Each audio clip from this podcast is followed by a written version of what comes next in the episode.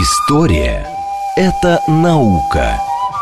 Здесь ставят эксперименты, открывают неизвестные цивилизации, расшифровывают тексты погибших народов. Историческая программа Михаила Родина «Прошлое».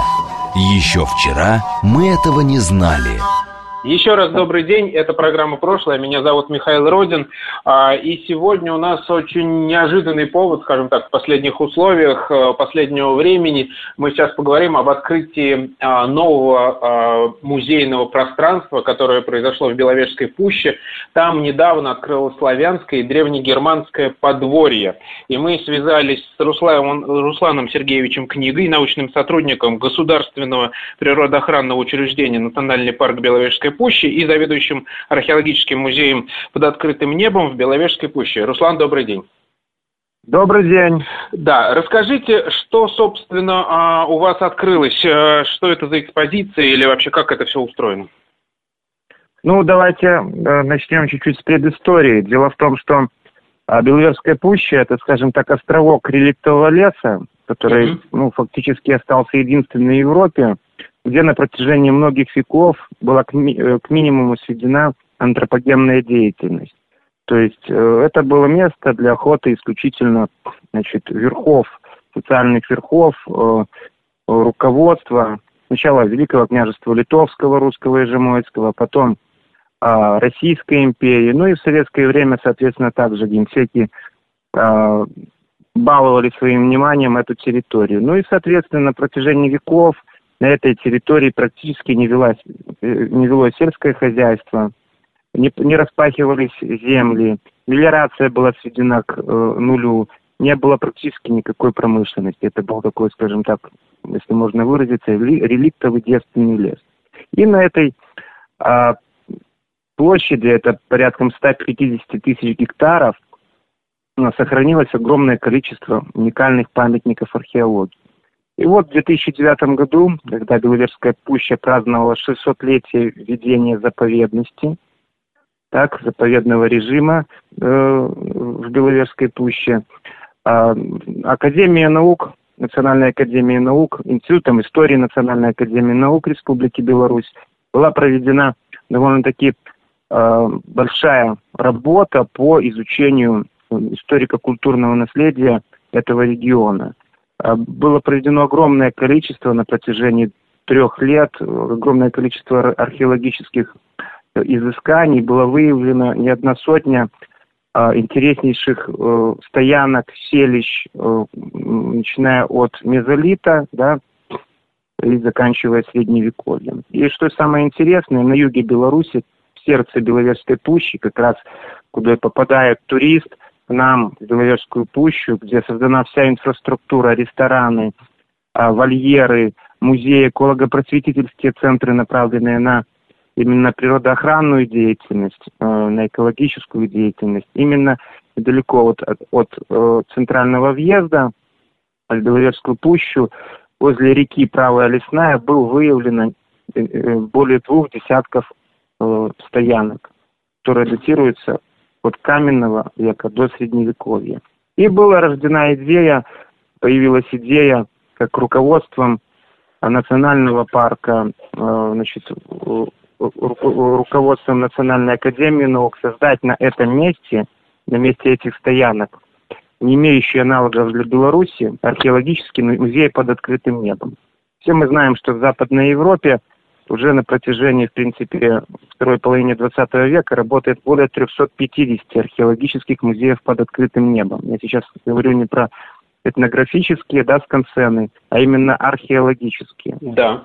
Такая организация, как Экзарк, занимается ими. Вот. И, собственно, эта идея появилась тогда, в 2009 году, а в 2015 мы попали в государственную программу охраны окружающей среды и устойчивого использования природных ресурсов. Выделено, было выделено, были выделены финансовые средства на предпроектные работы по созданию там музея на этой территории. Затем были проектные работы. И в 2017 году мы начали строительство одного из семи, одной, одной из семи частей будущего нашего музея. И вот в прошлом году мы открыли городище позднего бронзового, раннего железного века. На месте э, объекта археологии, стоянки, каменного, э, стоянки э, раннего средневековья, городище э, Каменюки-1. На этой, э, что оно собой представляет? Значит, на месте старого городища его полностью изучили наши археологи, нашли не одну сотню уникальных артефактов, вот, и наподобие данного городища и наподобие похожих городищ с территории Беларуси по собирательному образу э, значит, был создан такой небольшой комплекс в виде рва, валов, двухсрубных стен, сторожевой башни и э, трех э, жилых и двух хозяйственных построек. Мы решили отобразить, скажем так, э, наиболее интересные культуры, которые относились бы к периоду позднего бронзового, раннего железного века. Касаемо для Беларуси, это приблизительно 8 век до нашей эры, потому что в разных регионах да, Европы он наступил по-разному. Да. И заканчивая э, поздним, и заканчивая ранним железным веком, то есть это третий, третий, четвертый век нашей эры. И отразили Значит, были восстановлено, было построено э, несколько э, строений. Это четырехкамерное жилище культуры штриховой керамики, довольно интересная, как считают некоторые историки, именно прославянская э, культура. Мы воссоздали быт, керамику, работали с архивами, э, значит, по технологии того периода времени – изготовили не, не один десяток керамических изделий, вооружения а, и различных других бытовых, скажем так, а, бытовых нюансов. Вот. И также мы представили двумя постройками менее интересную мелоградскую археологическую культуру, которая более архаична, она еще впитала традиции бронзового века. Там также э, представлены, скажем так, процесс создания керамических изделий без гончарного круга, вот. Э, мы рассказываем о сельском хозяйстве, о животноводстве и многом-многом другим. Э, на тот момент, э, то есть в 2019 году, это был единственный комплекс. Вот. Мы значит, проводили раз в неделю там, дни живой археологии, где значит, мастера, экспериментаторы значит, показывали определенные, определенные значит, ремесленные э, процессы по созданию керамики, по покраске шерсти, по качеству на э, двухнитовом ткацком вертикальном станке, ну и многое другое. То есть это так, ну, получается... Ну, археология. Да, получился такая некоторая машина времени, да, ты туда приезжаешь, да. и там стоит такая деревенька того времени, ты туда можешь прям пройти и там посмотреть, как там все устроено, как там жили люди, как они работали, какими занимались ремеслами, правильно? И поучаствовать в процессе угу. самостоятельно под руководством э, грамотного специалиста, историка, либо археолога, либо Э, резьба по кости, резьба по дереву, значит, лепка гончарных изделий без гончарного круга, покраска ткани, да, вот различные ремесла и промыслы того угу. периода времени. Вот, причем э, городище это воссоздавалось по технологии конца бронзового раннего железного века. Ну, скажем так, пилы, гвозди, шурупы мы не применяли. Ага, вот, да. Любой желающий может заехать и посмотреть, что это действительно так. Вот, в основном все работы велись топором. Вот. Но это только одна седьмая всего комплекса. В этом году мы уже запустили а древнегерманское, э, либо готское, как мы его называем, подворье. Это небольшое, небольшой комплекс, состоящий из кузни и навеса, э, и жилище по аналогу э, по аналогу археологического объекта дома из Джеслова, это территория Польши. Дело в том, что где-то в районе, приблизительно после 180 года нашей эры из оксовской культуры а, значит, вышла так называемая вельбарская культура, которая прошла, если говорить кратко, через территорию Польши, частично юга Беларуси, Украины, так, и оставила значительный след в истории, в принципе, этих земель. Это Мы то решили... самое готское переселение во время эпохи переселения народов, да, да когда они да. с севера двинулись туда на юг в сторону Крыма. Угу. Совершенно верно. Вот, собственно, с миграции готов многие э, специалисты считают, что и началось великое переселение народов. И у нас на юге Белоруссии, в Лаверской пуще, в Бресте, в Бресте известная стоянка Брест-Ришин изучена, вдоль таких рек, как Лесная, Правая, Пульва, Бук, Муховец, ну, есть несколько довольно интересных стоянок, ну и в том числе на Полесье в районе деревни, в районе реки Горынь. Вот. Ну, мы э, проанализировали совместно с Институтом истории нам Беларуси ряд объектов, э, Польше, у нас, э, посмотрели соседнюю пшеворскую культуру, которая, в принципе, можно сказать, как и вильбарская, они жили в одном доме, да, ну, в кавычках говоря. Угу. У них очень похожая культура, и те, и те это, э, значит, прогерманские а, племена, вот, и воссоздали дом, быт, вооружение, керамику, значит, кузню, Э, готы были известны тем, что они принесли с собой очень много железа. Да, славяне и балты, жившие здесь до этого, ну, скажем так, не чисто славяне и балты, а прославяно-балтский такой да. субстрат, который обитал до прихода сюда готов, он уже владел железом. В центральных регионах Беларуси э, железо железо освоили из кычного железа где-то в первом-втором веке до нашей эры, а на юге это восьмой век до нашей эры. То есть, в принципе, местное население уже владело железом. Но так искусно, а, значит, ковать железо, ковать орудия, предметы роскоши, те же самые фибулы имели только на тот момент готы в этом окружении. Вот. И мы решили, собственно, и воссоздать кузню, где будет показ, показан процесс от добычи болотной руды, которой в нашей местности довольно много, ну и ее выжига, значит, э, отделение от шлаков, э, воссоздали сыродутную печь, где эта крица, где болотная руда превращалась в кричное железо, и, собственно, саму кузню.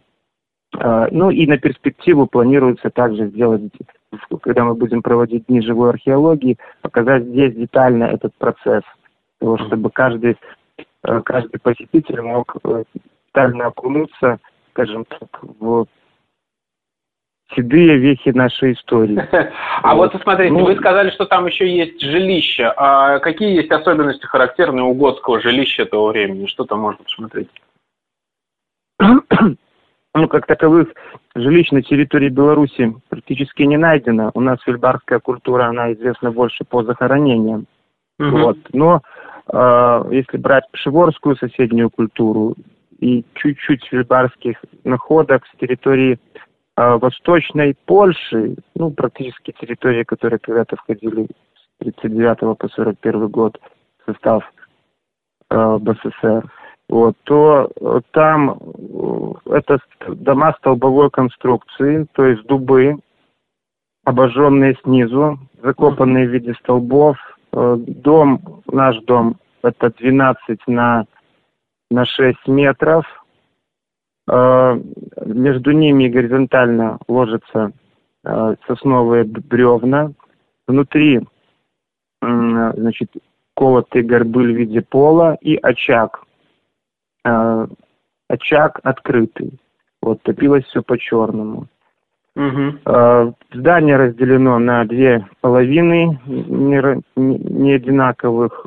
Половинка, где находился мелкий рогатый скот, козы, овцы. Вот, готы известны тем, что делали довольно качественную, качественную ткань, и даже у них была селекция селекция э, животных по отбор животных по качеству шерсти, сколько нам известно. Вот. И вторая половинка это жилой сектор, это большой красивый стол, на котором выставлена керамика, которую мы воссоздавали по, по, по оригиналам. Это копии, но они воссозданы по оригиналам, найденным как на территории Беларуси, так и мы э, значит, брали слепки на территории соседней страны. Вот. Э, вооружение, доспехи, э, шлемы, мечи, метательное, колющее вооружение, оборонительное вооружение в виде э, щитов и многое-многое другое. Угу. А э, второе подворье, которое вы открыли, славянское, я так понимаю, это более поздний да. уже этап отражен в истории? Да, но мы в своей экскурсии, значит, когда говорим еще о позднем бронзовом, раннем железном веке, упоминаем о том, что э, культура штриховой керамики, да, и те же самые зарубинецкая культура, это больше, э, изучение их под большим вопросом. Большинство историков, как русских, украинских и белорусских, считают, что это протославя... прославянские культуры, вот, которые существовали в тесном взаимоотношении с балтским населением. Вот. Поэтому впервые славяне, скажем так, еще раз повторюсь, готы не, не, сюда не пришли на пустую территорию. Ну, конечно, да. Вот после них, после, до них и после них здесь было население, и, скорее всего, оно было славянское. Угу. Значит, э, конкретно готы, это 180-375 года, приблизительно после 375 года унским нашествием готы, в принципе, были практически как такое прогосударственное учреждение на территории э, современной территории Украины были уничтожены, и по всей территории Беларуси, Украины и Польши э, вильбарские, вильбарские поселения, они пропадают. Вот. И на, в этот период на арене появляется пражская культура, либо у нас Беларуси, на Украине, ее называют, и в России тоже пражско-корчакская культура, да. вот, которая была чуть-чуть, скажем так, по инвентарю беднее. Они делали керамику без гончарного круга, вот, э, мало орнаментировано, очень редко где-то встретишь орнамент, но тем не менее э, эта культура была, была славянская. У нас на территории Брестской области, э, Республики Беларусь, довольно много э, памятников, связанных именно с этой интереснейшей культурой, которая по праву всеми историками считается чисто славянской. Uh-huh. Вот, если еще предыдущие культуры, там есть какие-то вопросы, то это чисто, чисто славянская культура, пражско-корчакская. Она распространялась от Э, значит, э, это и Чехия, и Польша, и Украина, и, и часть, э, часть России, то есть это большой, в принципе, такой массив территории. Вот. Мы, значит, отражаем строения, которые принадлежали э, данной археологической культуре, не только пражско-корчагской, но и луко-райковецкой. Луко-райковецкая археологическая культура – это фактически продолжение пражско-корчагской.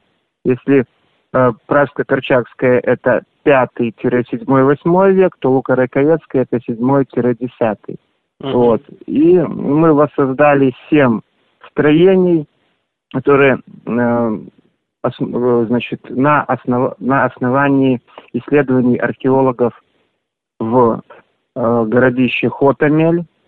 Это в основном срубные дома, Э, где-то дома столбовой конструкции, где-то дома столбовой конструкции, плетеные э, с граба, ивы и облепленные глиной. Там также отражен быт, печки, каменки, ремесла и промыслы, вооружение и многое-многое другое.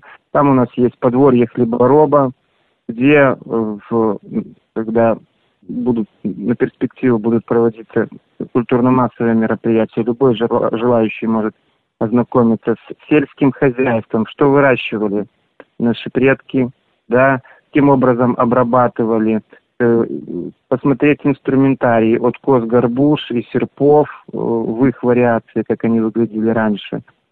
А, значит, помолоть на жерновах те же самые, то же самое зерно, получить муку и испечь на печи, в печи каменки элементарный элементарную лепешку и попробовать ее. Как это делают в Западной Европе уже на протяжении многих uh-huh. лет. И это интерактивно, это интересно, и это, в принципе, не только позволяет как-то сохранять историко-культурное наследие, популяризировать его, это позволяет и зарабатывать финансы, э, иметь какой-то финансовый доход. Кроме подворья хлебороба, у нас еще есть подворье деревообработки лозоплетения, где представлены, представлены различные инструментарии, восстанов... копии, копии оригиналов, которые были найдены на территории Беларуси и соседних регионов. Ну и сами предметы. Это различные туеса э, из бересты, э, плетеные каши, верша, сети для ловли рыбы, значит, и многое-многое другое. Также есть подворье ткача, где показан процесс перехода значит, населения от двухнитового ткацкого станка к четырехнитовому. Э, любой желающий может поучаствовать в процессе создания ткани из льна либо шерсти. Вот, начиная от создания там пряжи и заканчивая непосредственно уже э, работы с ткацким станком. Также процессом окраски э, различными растительными, растительным сырьем и минералами окраски тканей. Вот. Также есть у нас дом Гончара, где показан процесс, где показано отличие керамики пражской от э, лукораковецкой, ну и сам процесс э, также создания э, керамической посуды, ее особенности. Все это у нас угу. отражено, и, и э, мы планируем, мы планируем, э, в принципе, в этом году еще, кроме этих двух подворьев, в июле месяце июнь-июль месяц завершить строительство стоянки э, каменного века. Это порядком 13 жилищ э, ага. Мезолитических и неолитических, и стоянку бронзового века.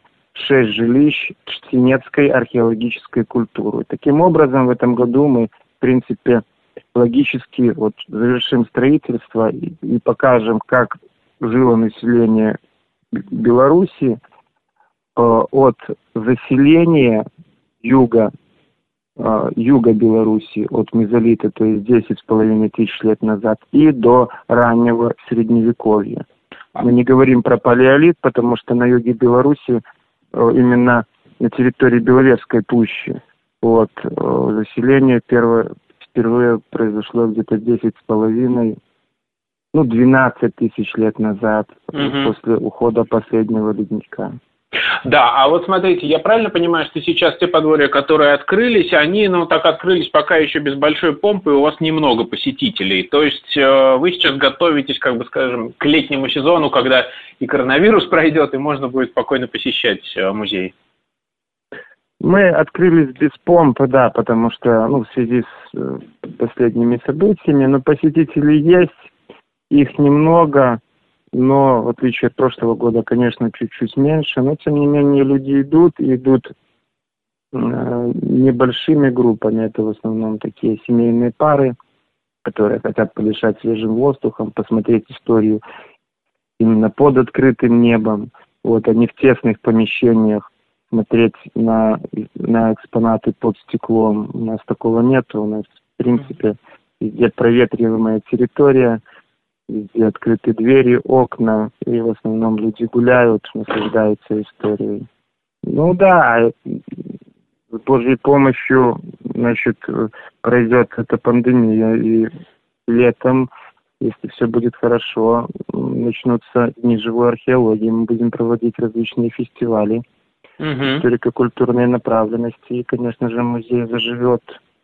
Мы будем работать и в направлении значит, каменного века, и бронзового, и железного, и раннего средневековья. По всем направлениям у нас будет, будут все временные, скажем так, весь временной вот э, период задействован в жизни нашего музея и Отлично. истории Беларуси. Ну, то есть, получается, да, сейчас на карантине как бы вы подготовитесь, и когда публика приедет, у вас уже будет большое количество нововведений, которые может будет посмотреть, правильно, да?